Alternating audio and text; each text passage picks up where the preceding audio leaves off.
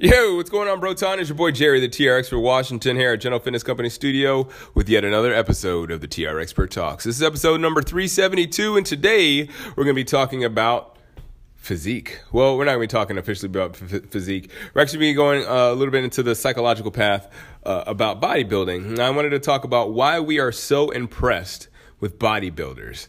And it's not for the reasons you may think, actually. So we're going to, without further ado, get right into this episode. Yeah, right into it. So buckle up.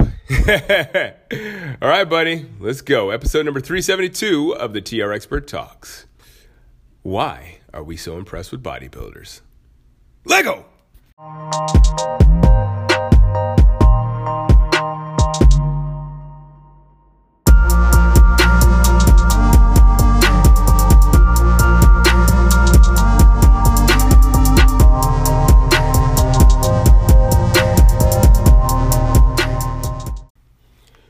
Right, so yeah.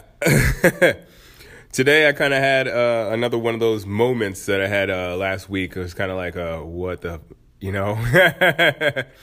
so yeah, I was kind of thinking to myself, I was like, man, why does this have to be so hard, right? First of all, I, you know, I, when I'm by myself, I talk to myself. Technically, that's what I'm doing right now on this podcast. But yeah, that's kind of how I get my thoughts out. You know, I just kind of talk.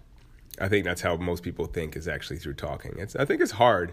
Maybe there are people like that, but for me, I have to like talk because like that's how I get the visuals, and then that's how like I can see stuff. So, anyways, I was talking to myself, and I was like, "Yo, first of all, mindset. It's not hard. It's just the fact that you've got to just get it done." And you keep saying that it's hard. See, I even call myself you, but I say, yo, you keep saying that it's hard, so that makes it harder for yourself because you keep telling yourself that it's hard. So I was thinking that, and I was like, yeah, that's so true. And the, on the flip side to that is kind of what I wanted to talk about today. It's like, yes, it is hard, but you kind of want it to be hard because when it's hard, that means nobody else is going to be able to do it. So, like, I think of it like with working out, and that's kind of like the whole philosophy here is to get strong, right? So the reason why we admire like bodybuilders is not because of like their muscles and stuff like that. Well, maybe somewhat, but we know what those muscles actually represent. Like, you know, women don't really, not all women, like you hear a lot of women say they don't really find bodybuilders attractive. However, we all are kind of amazed with bodyguard or bodyguards, bodybuilders so like, you know, you look at a bodybuilder and you're like, oh wow, you know, it's kind of like maybe I don't want to be like that. Maybe I'm not attracted to that, but I'm, um, you know, it's somewhat in awe by the fact that there's a human being that looks like this in front of me. So I believe, and you know, this is just my hypothesis or whatnot, but I believe that the reason why people get so hung up about like bodybuilders and people that are in shape in general is not because of their bodies, but because of the fact that it shows that these people have the ability to take on challenges. That is the physical representation of someone that can take on a challenge. Like you can't see like the same thing with like someone like Elon Musk. You know, maybe you can say what you want about like, you know, who he is as a person or whatnot. But we're all amazed at the fact that this gentleman, like, uh, you know, he made three companies and they were all like startups that went into the billion. They were billion dollar companies. He's the only guy that did that. He took a, a car and flew it to the outer space on his rocket. It was his car. so it's like, you know, we, we're amazed by these things, not because of the fact that they're amazing, but because we subconsciously understand that what it what it means to be able to achieve these things. We know that it takes work. You know, we that's why. I mean, I can't. That's like the flip side to why we do things like that. You know, I mean, obviously it's it's cool to advance the human race and stuff like that, but selfishly, most people the reason why they do it is because they know it's something that other people can't do. You know, like it's something that makes them feel good because it's something other people can't do. Like if, everybody was doing the exact same thing, nobody would feel special. Nobody would feel like they're doing like they're really having any real effect on the world. And that's that's why you don't see people like taking action until it's like right in front of them. You know, you kind of feel like you're just part of the group. So if you really want to be someone, you know, those people that are those people that are working to make the world better, in my in my opinion, are doing it so they can uh, you know impress people. Not so, so much like impress people so to speak but you know that is the way you get more responsibilities. That's the way you get quote unquote more power.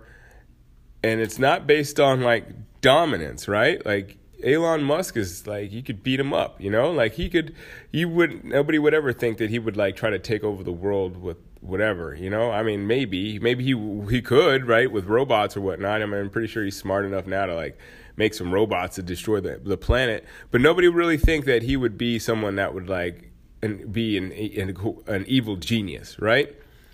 So we respect that and we respect the fact that these people have this ability to affect the world and they have this and we give them this uh, subconscious ranking is a collective subconscious ranking in this uh, well i guess this hierarchy this, this hierarchy of, of of I I guess we could call it I mean I guess it is dominance in a way but it's not dominance it's more so it's we understand it as this person is the most well, most of the time we understand it. Now it's kind of it's a little different than it probably used to be uh, back when we were cavemen. But uh, for all intents and purposes, the person that's on the top of uh, of uh, a, a, hierarchy is someone that is the most likely the most competent. if not the most competent, he or she is the most viable to actually getting whatever project done that you want to get done.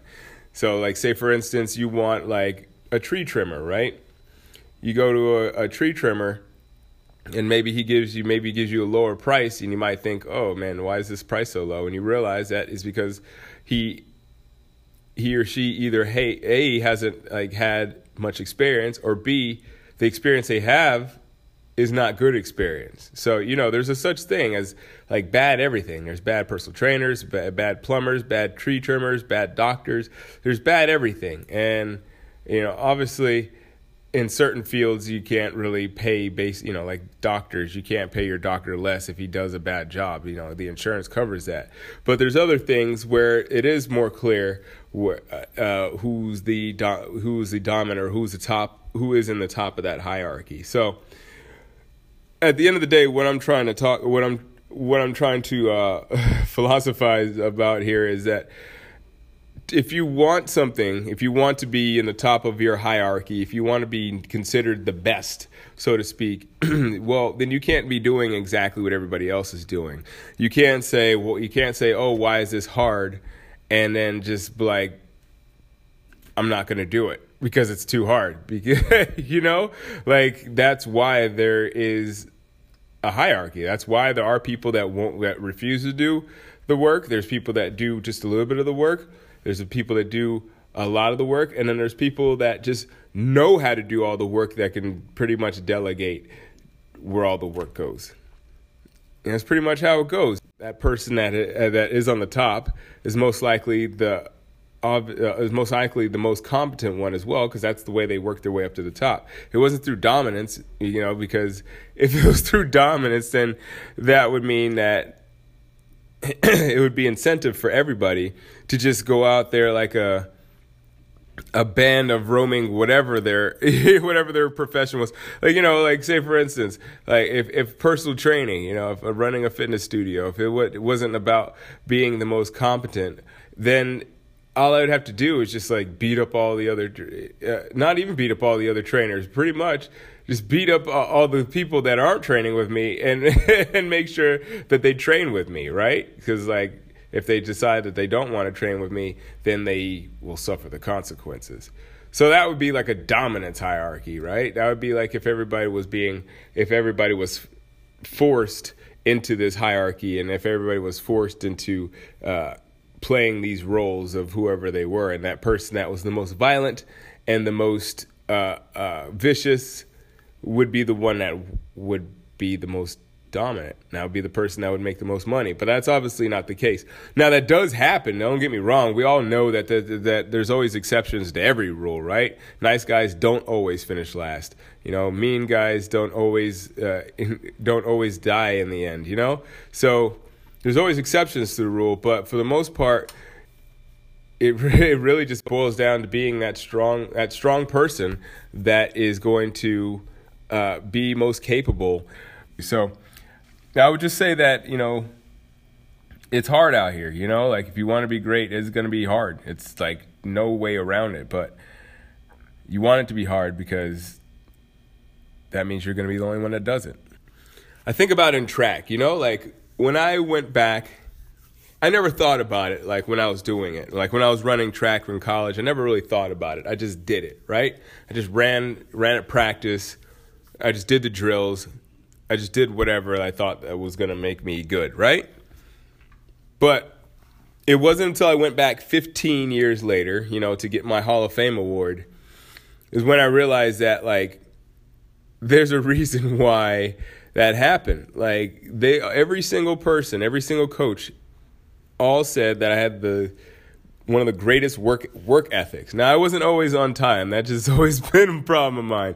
Sometimes I show up late for practice because I would just be I don't know. That's my ADHD. I think I just always have to be doing something, and if I'm doing, and sometimes I get caught up in something, and I forget about another thing. So uh, the thing is, though, like I always, always put in the work. You know, like I never realized it until I look back on it. You know, after they actually said it, because it just seemed, it just to me was the thing that you just did because you wanted to win. You know, like you did the drill, you did the drills. You tried to like ask questions. You tried to like study as much as you could about the body. You try to do extra things to make your your body in tip top shape. You know, like I just thought that was just part of it. But when I look back at it, I remember like there was a lot of my other. Uh, athlete friends that weren't really as as dedicated on the track and sometimes would miss practice and they would eat crazy food, sometimes in the calf, you know, binge on pizzas during track season.